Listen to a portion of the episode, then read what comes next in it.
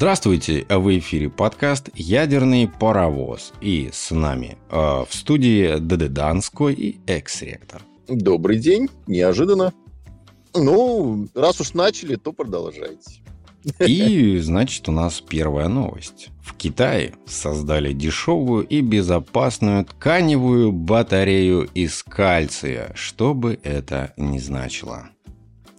Батареи из кальция могут стать более дешевой и безопасной альтернативой литий-ионным аккумуляторам при сравнимой теоретической энергоемкости. Этот показатель, по мнению специалистов из университета Фудань, у кальций кислородных систем наибольший среди всех типов кальциевых батарей. А, но к недостаткам относится низкая стабильность при комнатной температуре. Однако ученым удалось подобрать жидкий электролит, не вызывающий реакции, которые обычно ограничивают емкость кальциевой батареи. Нанеся компоненты батареи на, волок... на волокна, господи, на волокна, исследователи обнаружили, что она продолжает стабильно работать, даже согнутая под углом 180 градусов. Интересно. Да. Интересно. Ну, ну вообще посмотрим. направление батарей-то прям пошло-поехало. Ну, прет. Прет. сейчас, да. Ну, может быть, там что-то будет э, экстраординарно длинное, как мы все ждем. Он, помнишь, как китайцы-то ядерную батарейку сделали вдруг внезапно. Просто сейчас проблема-то остро стоит. Ну, а, да. Источники-то энергии появляются, а накапливать-то негде. Нету емких да. таких э, батарей, которые бы держали долго, и можно было много-много-много-много прям накапливать. Нету такого. Под нагрузкой причем. Да. Под нагрузкой, чтобы работали. Поэтому да. вот ветряки, да, например, а, работают э, не все. О, большая часть стоит. Потому что да. просто некуда. Некуда складировать электричество. Полочек не хватает. Так что вот, ждем, посмотрим, как это все дело. Может быть, через год прям к чему-то придет да. хорошему.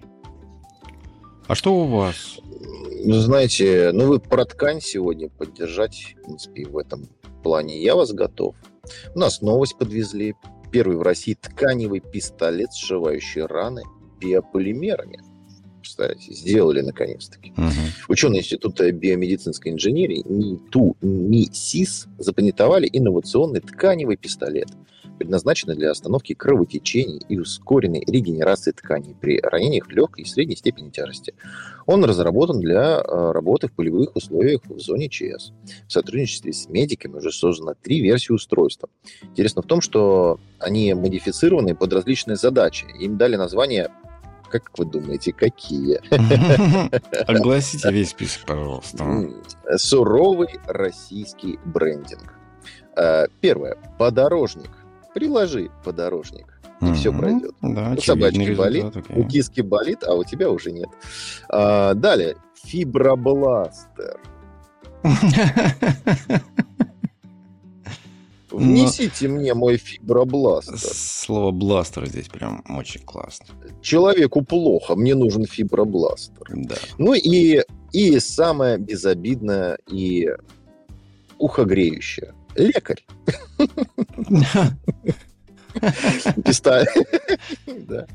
Пистолет. может быть адаптирован под конкретные требования заказчика, что делает его универсальным инструментом для различных клинических сценариев. Ну, например, если в клинике хирургам нужна инфузия и промывка, то в мобильном госпитале требуется биопечать и быстрое закрытие раны.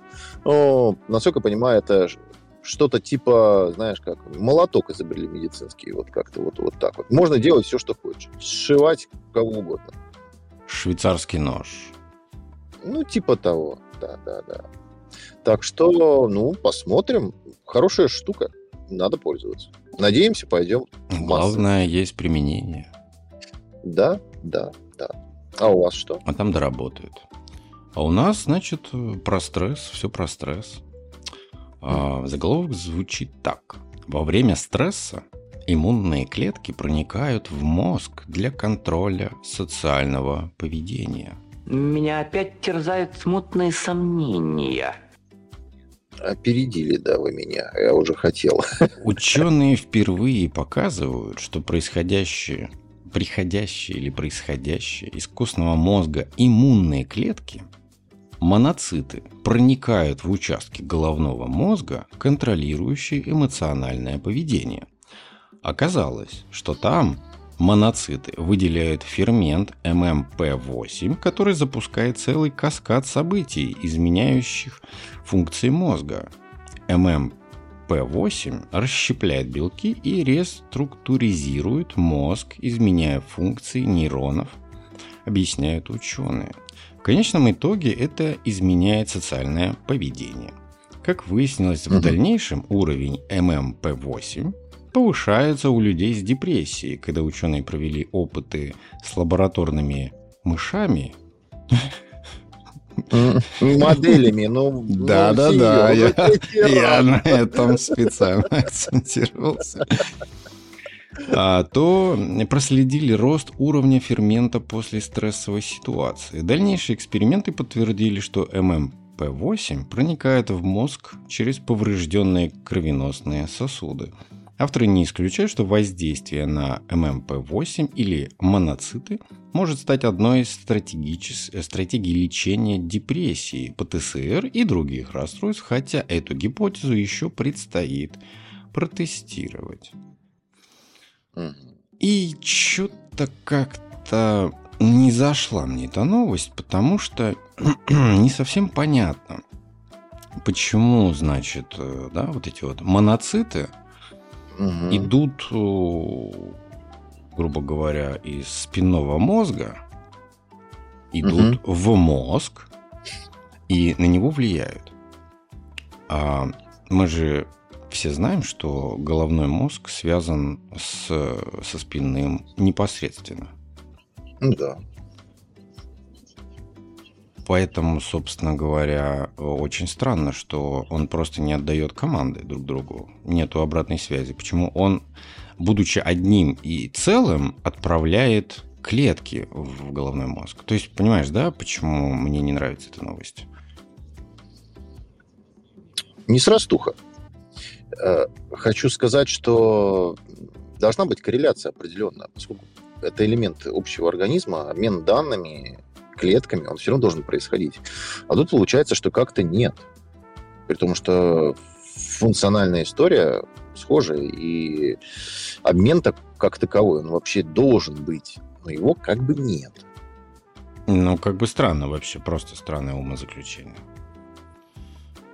Поэтому я это отношу к категории псевдоновости. Потому что надо посмотреть. Они же умеют Может делать быть, а, наблюдения одни, а умозаключения потом по итогу делают на 180 градусов. Абсолютно противоречащие э, противоречь да, выводам, которые, казалось бы, должны быть из этой работы. То есть, ну посмотрим. Надеюсь, что я не прав. И да, да. мозг сам себе отправляет какие-то клетки на борьбу с депрессией. Повышать температуру, да. Да. А что еще у нас интересного в мире? В мире Китая у нас новые события.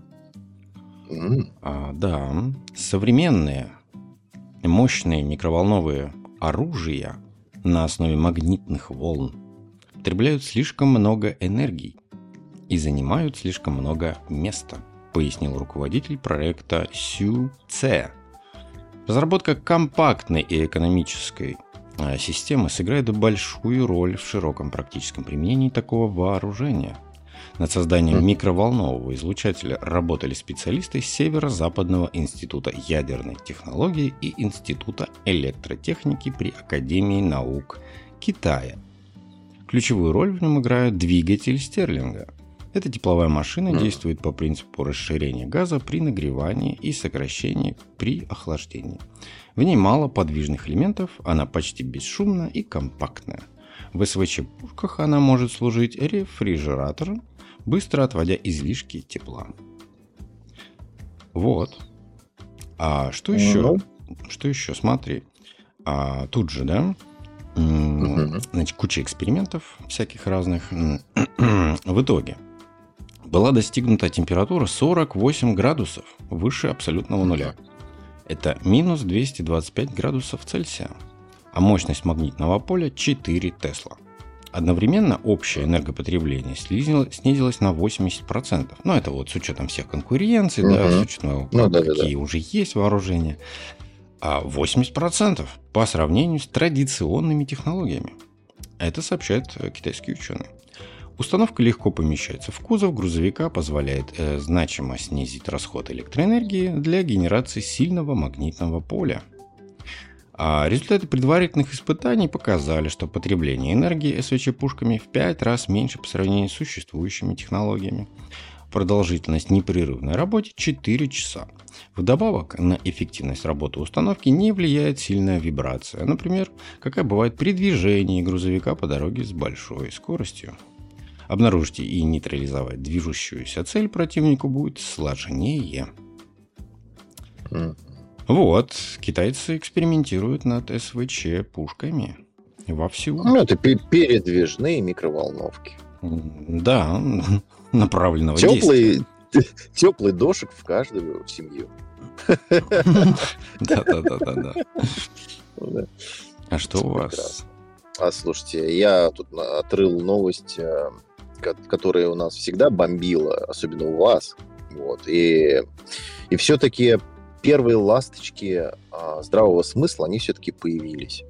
А, собственно говоря, и Минздрав предупреждает, что это вообще не надо, и не только они. Но вот, скажем, а, из новости. Медицинский каннабис привел к нарушениям ритма сердца. Представляете? Да неужели? Чисто случайно. Чисто случайно.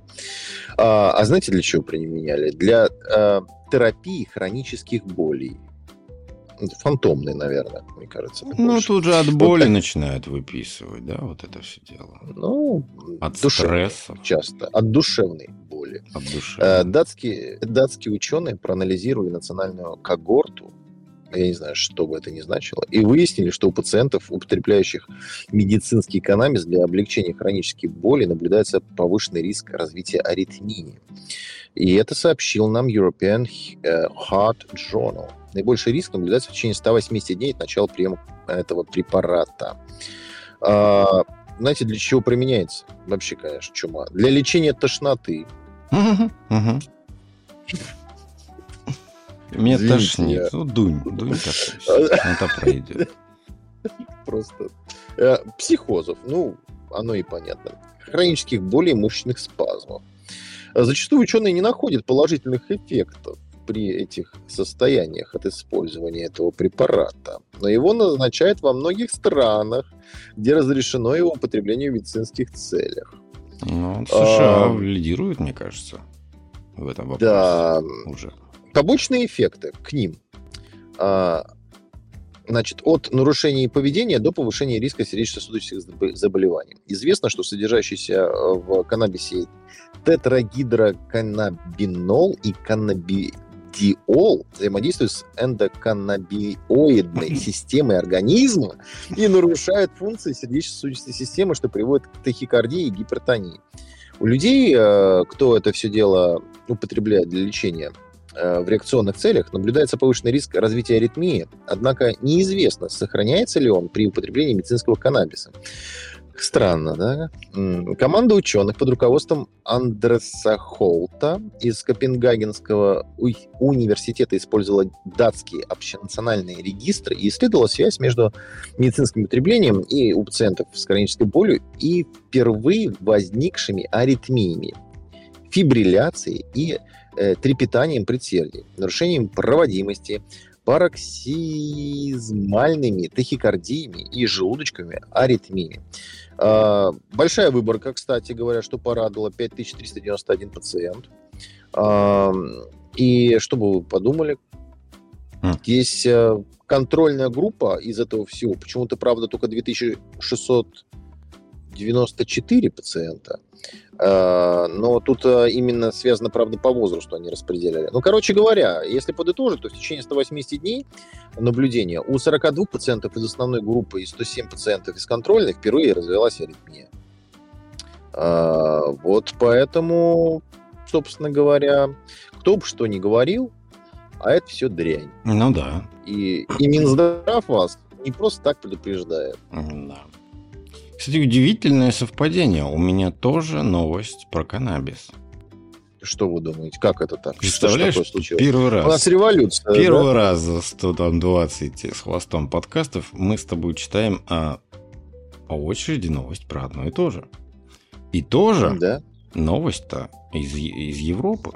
Ученые из Института э, исследований Брюера, отделения семейной медицины Университета Оттавы, Оттавской М. больницы. М? Тоже? М-м. Оказывается, потребление каннабиса в 4 раза повышает риск развития тревожного расстройства. То есть это напрямую сейчас эм, противоречит тому, от чего ее дают, понимаешь? То есть ее прописывают Да. при тревожных расстройствах, то, о чем ты только что говорил. И Да, да. другие Психозы. ученые тут же как бы дополняют твою новость, понимаешь? Да. А в течение трех лет у 27% э, людей, обратившихся в отделение неотложной помощи из-за употребления каннабиса, диагностировали тревожные расстройства. В общей популяции этот показатель составил всего 5,6%. Получается, что увеличение, а, увлечение коноплей в 4 раза увеличивает риск появления этой болезни. Это уже с учетом социальных факторов и проблем с ментальным здоровьем. 12% людей, злоупотребляющих каннабисом из-за тревожного расстройства, попадают в больницу и нуждаются в длительном лечении. Среди обычных пациентов только 1,5% нуждаются в госпитализации из-за этого же заболевания. Риск стать временно нетрудоспособным из-за ментальных проблем для любителей марихуаны оказался выше в 3,7 раза, ну то есть в 4 раза. В случаях, когда обращение в отделение неотложной помощи было связано именно с употреблением каннабиса, риск госпитализации увеличивался в 9,4 раза по сравнению с общей популяцией. Мужчины и женщины всех возрастов, обратившиеся в отделение неотложной помощи из-за употребления каннабиса, подвергались повышенному риску развития новых тревожных расстройств по сравнению с общей популяцией. Особенно высок риск у молодежи любого пола от 10 до 24 лет. Удивительная статистика от 10 лет. То есть это же к ним попадали в неотложку дети 10 лет. Это же жесть. Это, да. Это просто Э, жесть. Помните, у нас была аналогичная история, да? По поводу женщин в Британии и пластырей. Да. А, На данный момент авторы не могут однозначно сказать, что первично – проблемы с тревогой или злоупотребление коноплей. Они допускают вероятность, что люди страдают от неясного диагноза и пытаются заглушить переживания курением травки. Однако они уверены в одном – каннабис не помогает снизить тревогу, а только ухудшает состояние при ее появлении. Аминь! Наконец-таки правильные выводы пошли. Да, хотя он там немножечко неправильный был, заметил, да? Сначала они там отодвинулись, Да. такие на шаг назад а потом все-таки подытожили правильно. Ну, то есть, вот я не понимаю вот сейчас вот таких вот э, выводов. Это ужасные выводы. Двоякие. А, Да нет, ну просто травят людей, ты понимаешь? Они да. просто травят людей. Это издевательство самое настоящее. Зачем? Это просто преступление против э, личности, Человечество. против, против людей. человечества. Да, За это Какие-то вот опыты, я не знаю, Третьего рейха. Как это еще по-другому характеризовать? Я вообще заметил, что в Америке очень много экспериментируют над людьми. Вот в этой части. А потом другие государства перенимают это все дело. И вот со стороны взгляд чисто такой меня. Ну, Может, так и ну, есть. просто это, ну, вот я не знаю, но это необъяснимо. Просто необъяснимо. Это просто самое настоящее вредительство. По-другому это не назвать. Безумцы какие-то. Ой, да. А, что ж, Да, ну смотри, интересная есть новость. Э, Самая большая золотая монета в мире. Знаешь, сколько она весит? Одну тонну. не знаю. Одну Тонну? тонну. Ее меньшими копиями можно расплачиваться в магазинах. А В 2011 году в Австралии была отчеканена гигантская монета из чистого золота. А, так что вот, это очень короткая новость из Австралии. Больше нечего сказать, собственно говоря. Просто знаете, есть такая монета весом одна тонна. Золотая. В Австралии. Для чего? Непонятно. А что у вас? Слушайте, да даже сложно так, как говорится. У нас сегодня такие спорные новости. Э, кстати говоря, вот тут э, из последних ученые впервые сняли на видео метод общения растений. Mm-hmm. Слышали про это? Ну, рассказывай. А, мы в, в подкастах, наверное, на уровне 30-х выпусков, наверное, да, давно, года два тому назад говорили, что они общаются. Я бы сказал, на протяжении 30 выпусков. Ну, наверное, даже так. А, наконец-таки это засняли процесс общения. Растения а, умеют предупреждать собратьев об опасности. И это даже удалось э, снять на видео.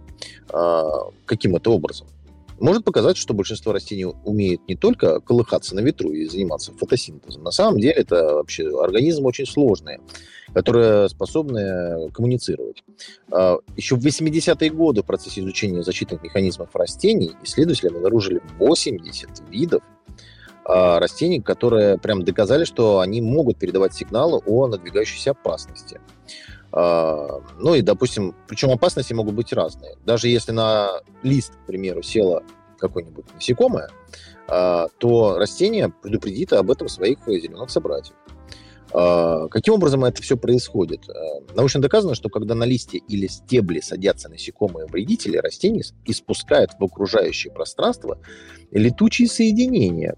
Они нужны как для отпугивания насекомых, так и для предупреждения других растений в опасности. Считается, что химические вещества испускаются из устиц или поврежденных листьев. При опасности растения испускают в воздух предупредительные химические вещества. А, вот, собственно говоря, таким образом они смогли макросъемкой заснять вот то испускаемое от лист, листочков, да, а, что является, в принципе, методом обмена данных. Ну, но это же еще может быть как, как раз какое-то защитное испускание вот этого вот. В том числе, в том числе, да. Отпугивающее да, действие. Да. Да, да. Ну вот ну, как это другие как это чувство, подчувств, да, другие, это, это защитная реакция одного, а другие это как бы тоже как улавливают, да, и реагируют так же, получается. Да. И, кстати, еще доказали такую историю, а, что а, растения умеют кричать. Это происходит во время стресса. Э, но люди не могут услышать эти крики из-за того, что их частота находится за пределами 20 тысяч герц. Э, человеческие уши не могут уловить такие волны. Но зато на это способно современное звуковое оборудование. И в 23 году э, Андрей Жуков, в том числе провел научный эксперимент на эту тему, который доказал наличие у растений умения кричать под воздействием неприятных факторов. Так что тут даже звукачи подтянулись. Звукорежиссура. Да, да, да. И давайте я тогда еще одно завершу, так сказать, подкаст о хорошей о новостью о высоте голоса. Mm. Высота голоса человека влияет на социальный статус. Один из главных способов общения человека с другими людьми – вокальный. Да неужели? Хм, занятно. То есть мы при помощи звуков, это вот, представляешь, это вот реально вот, вот так вот сейчас, вот, так, ну, вот такие новости. Они пока, они объясняют, для чего, как, как человек общается. Человеку голос. Да. да, да. То есть мы при помощи звуков, из которых состоят слова, передаем ту или иную информацию. Неужели люди, которые читают такие новости, они этого не знают. Ну, неужели мы этого не знаем? Очень, очень забавно. Мне кажется, что половина новостей, сам текст генерируется уже просто каким-то... ИИ. ИИ, да. Потому что ну столько воды в новостях, что ужасно, ужасно, отвратительно. Какие вы такие новости? Вот так вот. В общем, чтобы выяснить, как голос взаимосвязан с социальным статусом сотрудники Пенсильма... Пенсильванского университета провели исследование, в котором приняли участие более 3000 человек. Статистика, ура! Из 22 стран. Добровольцев попросили прослушать несколько тщательно отобранных голосовых записей. На них мужские и женские голоса в разной тональности произносили одно и то же предложение. Затем добровольцы-мужчины должны были выбрать, какие мужские голоса на записи звучали более солидно, а также э, больше вызывали уважение и даже звучали угрожающе, что могло говорить о вероятной победе человека в драке – Женщины должны были определить, какой из мужских голосов звучит более привлекательно для краткосрочных или долгосрочных отношений. Попахивает немножечко сексизмом.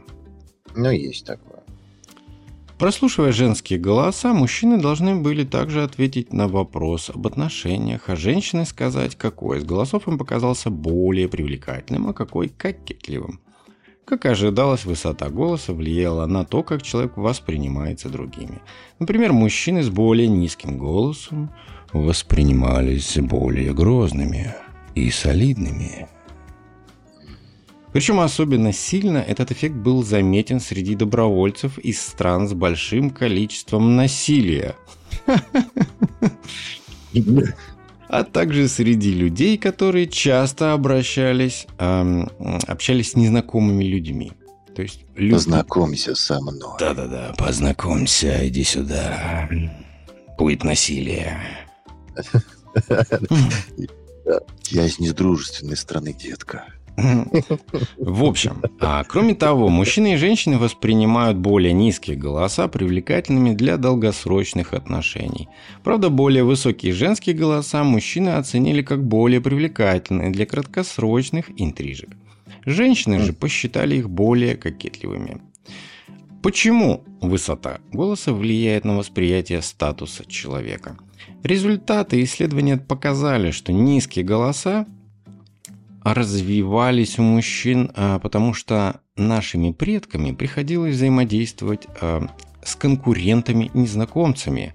Крик низким голосом мог отпугнуть конкурента и заставить, и заставить ретироваться. Тебе тоже, да, напоминает вот этот вот эксперимент какую-то, ну, так себе. Ну, такое обоснование. Очевидное и невероятное.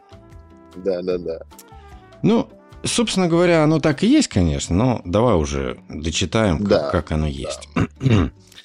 Собственно говоря, грозный утробный рев многие животные используют для запугивания конкурентов.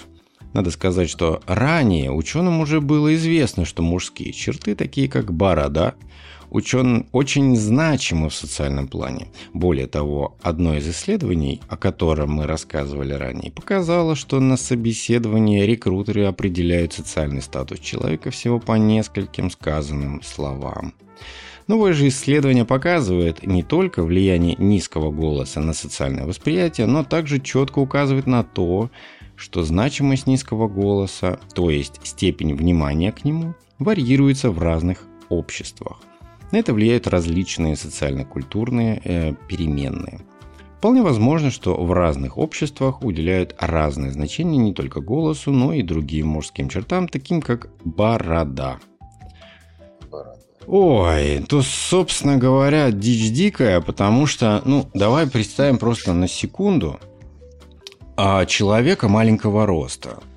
Ну, такой, знаешь, полторашка. Мужчина полторашка и который говорит вот таким голосом. Это не восприним... Я, я не буду воспринимать его как доминирующего альфача. Ну, это просто злой карлик. Это просто смешно. Это, это просто это грубый карлик с грубым голосом. Вот да, и да, все. Да. Так же, как мужчина с бородой у меня тоже ничего особо не вызывает, кроме как неприязнь вот этого вот, вот, вот бороды. Этого бороды, да, вот этой вот сальной структуры, в которой застревает еда. Фу. А вот мужчина, мы как выяснили в предыдущих подкастах, высокого роста априори да. занимает позицию лидера. Вот в обществе... Доминанта. Да. да. И в основном у людей с высоким ростом э, басистые голоса. Просто, видимо, Часто за счет бывает. того, что органы сами по себе просто больше. Вот, ну, чем, они расположены по-другому, да. Чем у среднестатистических людей. Вот и все. У людей очень странные Объемы выборы. другие. Также можно вернуться к той теме, когда надо уважать за возраст. Да, старость надо уважать и все такое. Но мы все время забываем, что люди могут до 70 и 80 лет прожить всю жизнь мудаками. И уважать их не за что. Тут такое, надо просто более детально с людьми знакомиться, чтобы понимать. А голос, ну, на любителя, конечно. Это факт. Ну, а за сим, наверное, вам спасибо. Было интересно. И До вам, встреч. И вам тоже. Намасте, спасибо и такие. Удачи всем. thank you